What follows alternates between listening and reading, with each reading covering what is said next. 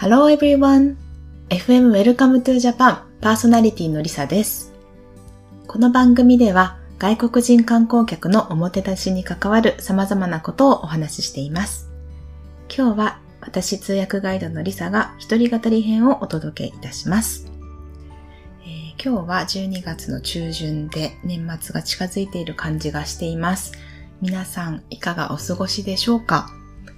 えー最近はちょっともみじも落ち着いて、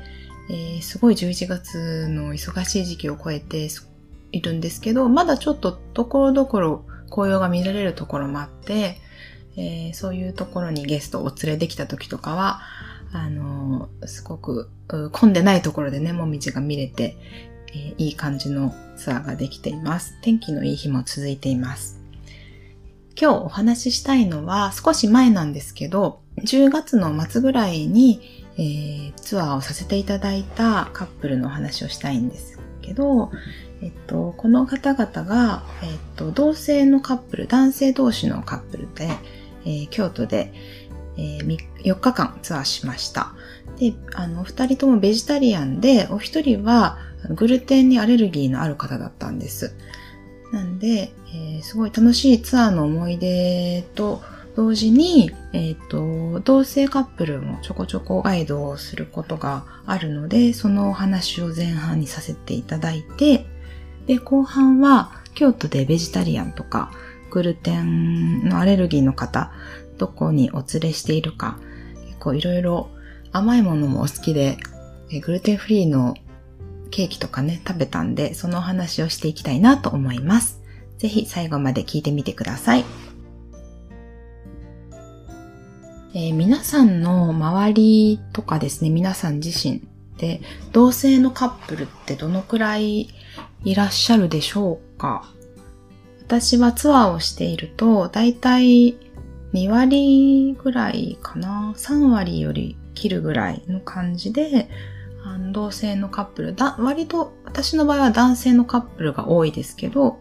えーツアーをする機会がありますし、私自身の日常の中でもお友達とか、えっ、と、日々触れる情報の中で、とか、まあ、あの、そういうテレビシリーズとか映画とかの中でも、あの、同性カップルが描かれるとか、日常的に、あの、あります。ので、なんか取り立てて同性のカップルと、えっ、と、異性のカップルを区別するっていうことはガイドとしてないんですけど、あの、もう少し広げて考えると、その、自分の生まれた時の性別と、自分が今思う性別が違うっていうことは、とか、あとは同じ性の方を好きになることがあるっていうことについては、長い間、あの、日本でも世界でもマイノリティとされてきたので、あの、そのことについて気をつけていることとか、考えを、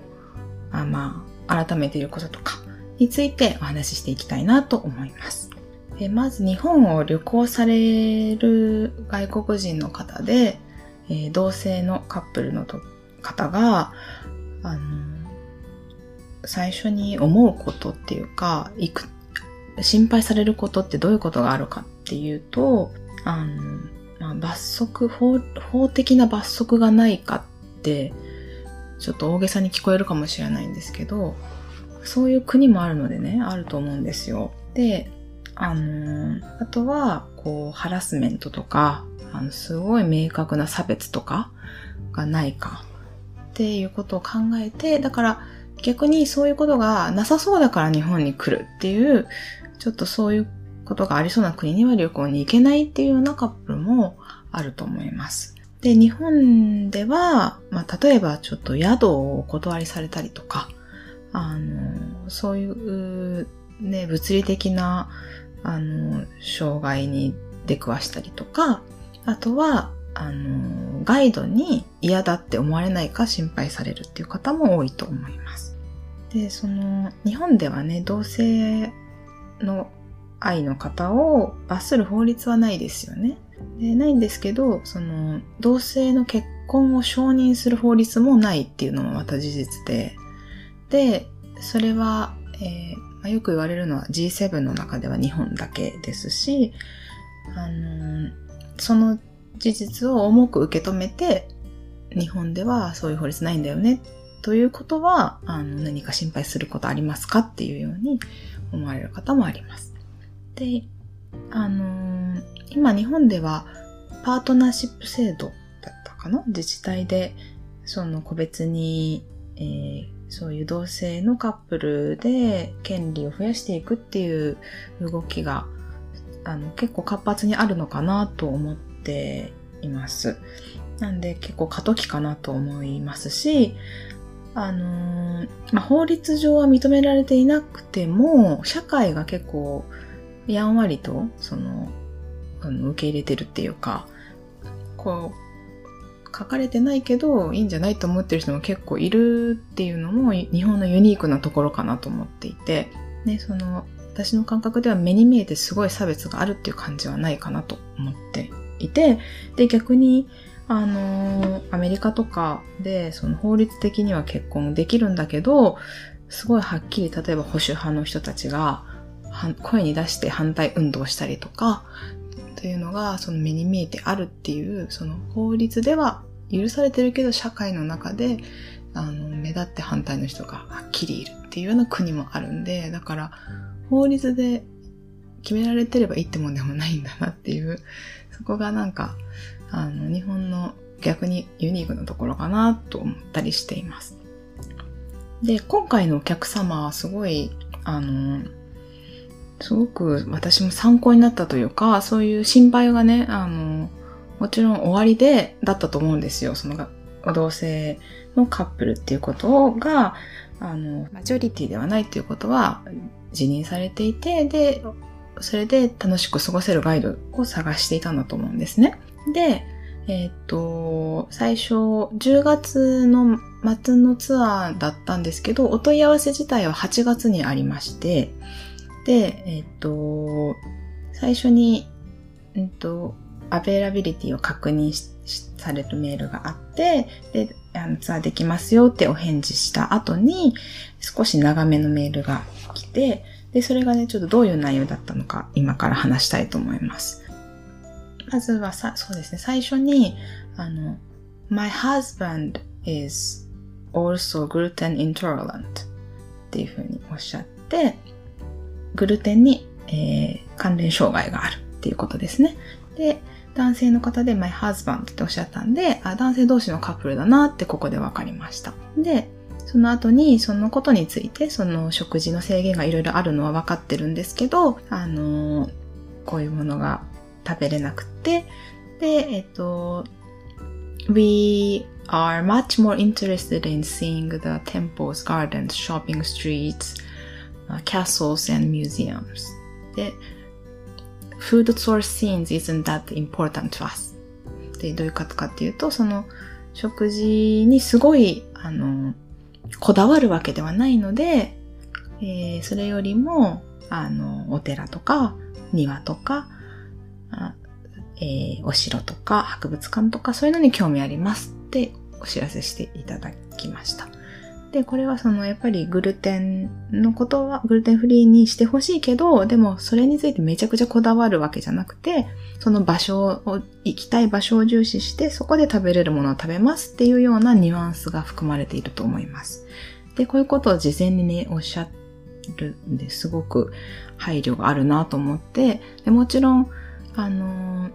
どちらでも対応できるんですけど、そのグルテンフリーで、しかもめちゃくちゃ美味しいものとか、こだわりのものが食べたいっていう方だと、もうそれに特化したツアーっていうか、それをもう行き先にするようなツアーっていうのもできるんですけど、そうじゃなくて、えー、まずはその京都のあの歴史とか文化が見れるようなところに行きつつ、うんとそこで食べれるものを食べたいっていうことだと思うんですね。で、そういうのをお知らせしてくれ、くださいました。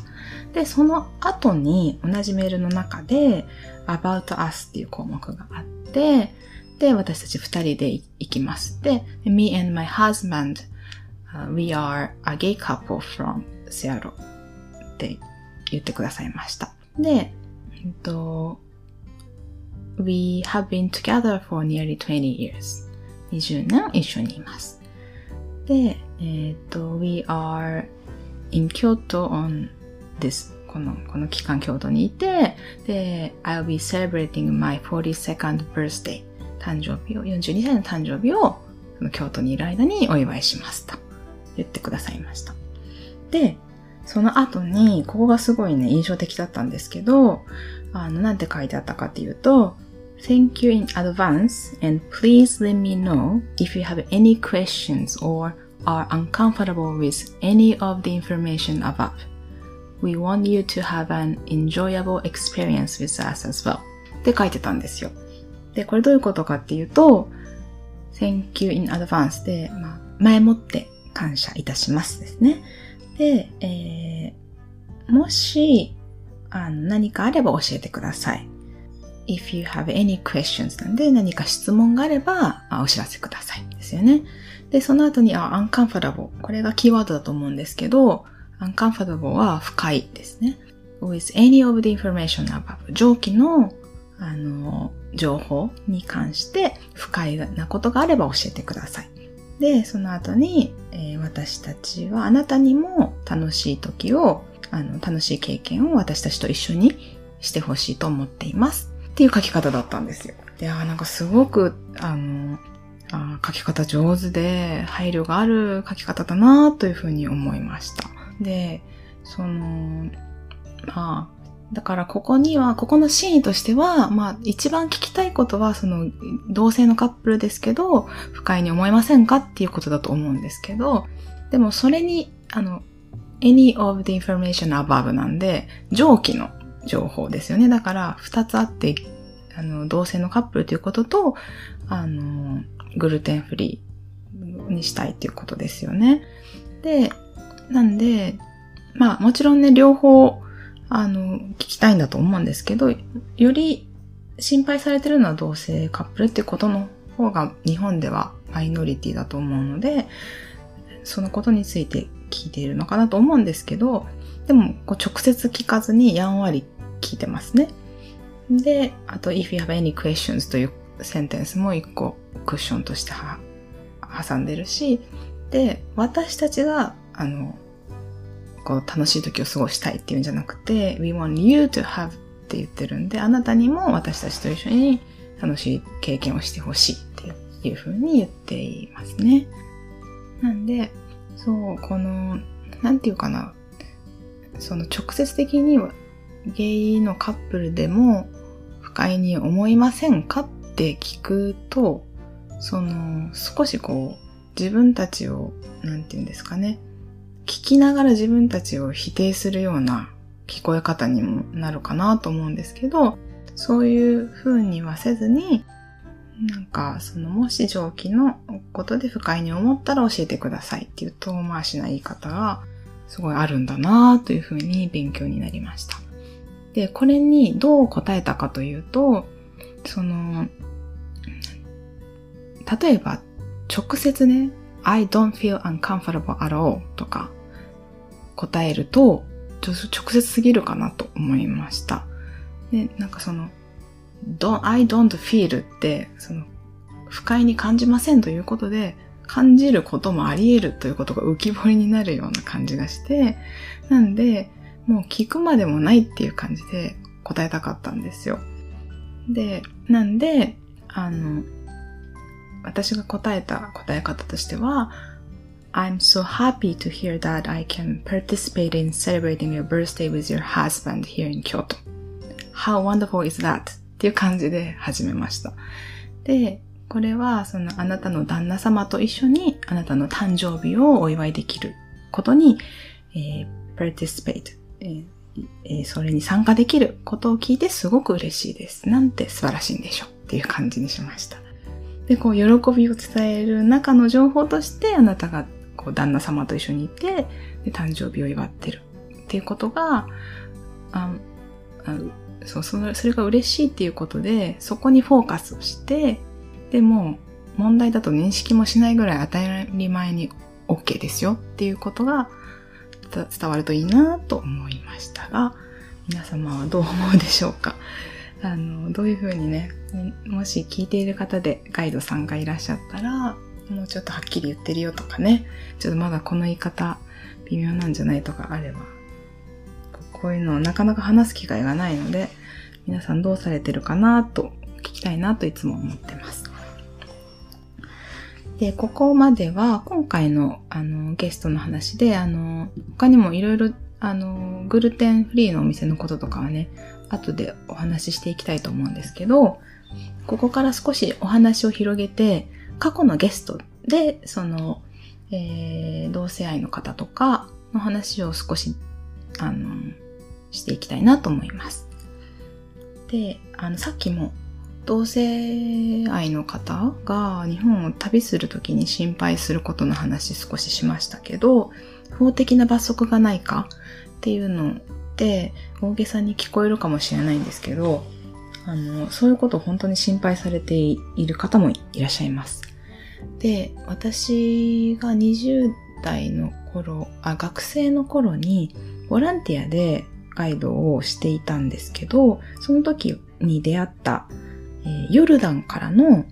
留学生、大学生ですね、方。この方はね、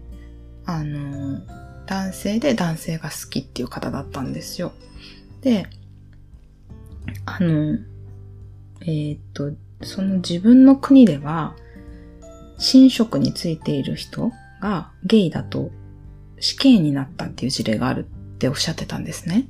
で、それが衝撃的で、で、えっと、しかも自分の実のおじいちゃんも、その、ご本人がね、ゲイだと知らずになんですけど、同性愛者は死に値するっていう言葉を、その孫であるご本人に対して言ったということを話してくれて、で、その国によっては、本当に命が脅かされるっていうことがあるんだなっていうことを思いました。なんで、まあ日本では、そういうことはないんですけど、でも、そういう心配を持っている方が、そこまで心配する可能性があるっていうことはいつも心に留めてみないといけないなって思っています。で、そう、その、そうですね、その方とはね、あの、その方留学生だったんで、結構長期に滞在されていたので、何度か、あの、ツアーをしまして、で、あの、えっ、ー、と、夜のツアーも当時やってたんで、あの、ゲイバーとかね、一緒に行きました。やっぱりね、大学生、留学生で、なんか、出会いとか欲しいじゃないですか。で、だからそういう出会える場所にね、行きたいっていうのもすごいわかるなと思って、だし、その自分ではなかなか行かないので、そういうところに行ける、なんかチャンスでもあったので、あの、その方をきっかけに、その後も、あの、男性の方でゲイバー行きたいっていう方がいたら、あの時々行ってましたね。あの、大阪、京都ではね、行かなかった。どこかあるのかな？京京都では行かなかったんですけど、大阪では、あの、道山町って言って、あの、ゲイバーが集まっている場所があるんですよ。で、そこにね、時々行ってましたね。で、東京でツアーを、東京に引っ越してから、東京でツアーしてる時は、あの、新宿2丁目が有名ですよね。そこに行ってましたね。で、あの、その、行くと、あのだいたい、のんけさんなんですかって聞かれるんですよ。で、あの、同性愛者の方から見た異性愛者を指す言葉ですね。今はもしかしたら、あの、ヘテロセクシャルっていう言葉の方がよく使われるかもしれません。で、あ、そうなんですって言って、で、ガイドで、通訳で来てるんですって自己紹介して、で、多分女性がいるのが珍しいからだと思うんですけど、で、そうすると私にもすごい親切にお店の方とか、あの、お客さんとかもしてくれて、で、彼らの恋バナを聞いたりとか、彼らの推しのアイドルとか、芸能人とかの話を楽しく聞いたりした思い出がありますね。で、当時に、あの、芸能人の中では、安室奈美恵さんがすごいゲイバーで流行っていて、で、なんか PV が流れてたりとか、ポスターが貼ってあったりとかね、した思い出がありますが、最近は行ってないんで、どんな人が人気なのか、今は知らないんですけどね。東京でガイドしていた時は、台湾人の男の子が多くて、あの、ゲイバーにね、一緒に行った子の中にはね。で、台湾って、あの、アジアでは結構早めに婚姻が認められた国だと思うんですけど、なので、そのヨルダンの彼とは対照的に、台湾の男の子の場合は国のそういう制限もなくて、で、親にカミングアウトした時も割とすんなり受け入れてくれたって言ってた人が多かったというふうに覚えています。そう、そういう感じで、私は20代の頃はツアーで出会う同性愛の方ですとか、あとはプライベートで過ごす中で出会うお友達とかの中にも、あの同性の方が好きっていう方とか、体の性と心の性が違うっていう方、割といらっしゃったので、それがあの当たり前にどんどんなっていきました。で、なんですけど、あの、自分自身の性は、性的オリエンテーションはストレートなので、マジョリティの立場ですよね。特権的な立場にいるっていうことを忘れずに、これからもツアーをしていきたいし、その知らず知らずのうちに失礼なこととかね、言わないように、あの、学んで、常に学んでいきたいなというふうに思っていますね。うん、なんか言葉選びとか、つい、その、女性同士だから恋人同士じゃないとか、逆に異性だから恋人同士関係だとか、そういう決めつけってその知らず知らずのうちにあったりとか、男性のように見えても心は女性っていうこともあり得るっていうふうなことを、あの、いつも心に留めておくっていうか、まあ頭の片隅でも置いておくと、その、言葉の端々とか態度にね、なんかこう差別的な発言が出たりとかすることが少ないくなるのかなって思っていますし、でもそれでもやっぱりわからないこととかあったら、あの、聞くことも大事だなというのも思っていて、例えば今回ガイドさせていただいたカップルは、あの、えっと、お友達夫婦の娘さんにお土産をたくさん買ってて、で、自分たちのことを頑固、頑固ってね、読んでいました。で、頑固っていうのは、えっと、ゲイとアンコ、おじさんですよね、を掛け合わせた言葉で、で、その子供とかから見て、親の友達で、ゲイのカップルを、あの、アンコと呼ぶ代わりに頑固っておじさんっていう風に親しみを込めて呼ぶ言葉なんだよっていう風に教えてくれました。で、その会話の中では、そうそう、私その言葉を知らなかったんだけど、あの、使うときどういう風に使うのとかね、その攻撃的な意味合いになったりはしないんですかとか、そういう風に質問して、で、いや、親しみを込めて、おじちゃんっていう感じでね、使うので、全然、あの、差別的な言葉ではなくて、むしろいい言葉だよっていう風に教えてくれました。なんで今後もツアーの中でね、ゲイの方たくさんやっていくと思うんですけど、時間を過ごさせてもらって、もっと知って、そういうことを知っていきたいなって思いますし、日本がゲイのカップルの方でも旅行しやすい国にね、もっともっとそうなってほしいし、そうあってほしいなって思ってます。日本はね、あの、SDGs っていう言葉がすごく今トレンドになっていると思うし、その中でジェンダー平等のね、項目がありますよね。で、まあその女性の社会進出っていうことももちろんあるんですけど、えー、その中で LGBTQ が話題に上がるっていうことも多くなってきましたね。その SDGs の中のジェンダー平等の中に SD、えー、LGBTQ というのがあります。えー、つまり、レズビアン、ゲイ、バイ、トランスジェンダー、クイア、クエスチョニングっていう性的マイノリティの方たちの権利を増やしていこうっていうことですね。で、そう、だからね、特集テレビとか雑誌とかキャンペーンとかでね、特集されたりとか、学校で習ったりっていうこともどんどん増えていると思うので、すごくいいことだなって、あの、思っていますし、そう、だからこういうマイノリティの方々に特権階級の人と同じ権利を与えていくように社会がまあ努力していくっていう方向性でね、だいたいみんな合意してるのかなっていうふうに私は理解しています。で、それがこう、うん、習うレベルとか言葉を知ってるっていうレベルから、その社会に本当にインストールされる時っていうのは、その結局最終的にはこう人と人との会話、こう目の前の人と過ごす時間の中で使われる言葉とか態度に自然と宿るものなんだと思うんですよね。だからそこで、あの、私の場合は、あの、えっ、ー、と、まあ、ガイドであるということもあるんですけど、あの、小さな子供がいるので、子供を育てていて、で、その男の子、生まれ持った性が男の子なんですけど、その、心も男の子なのかっていうのはまだ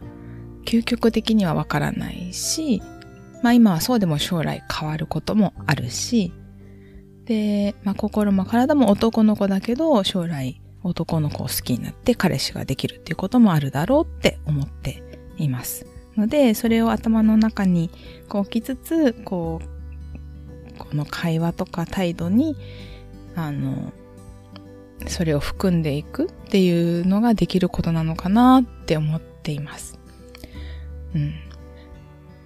そうですね。LGBTQ ってその割合は、まあ、いろんな調査があって、まあ、十、数十人に一人と言われたり、十数人に一人とも言われていますよね。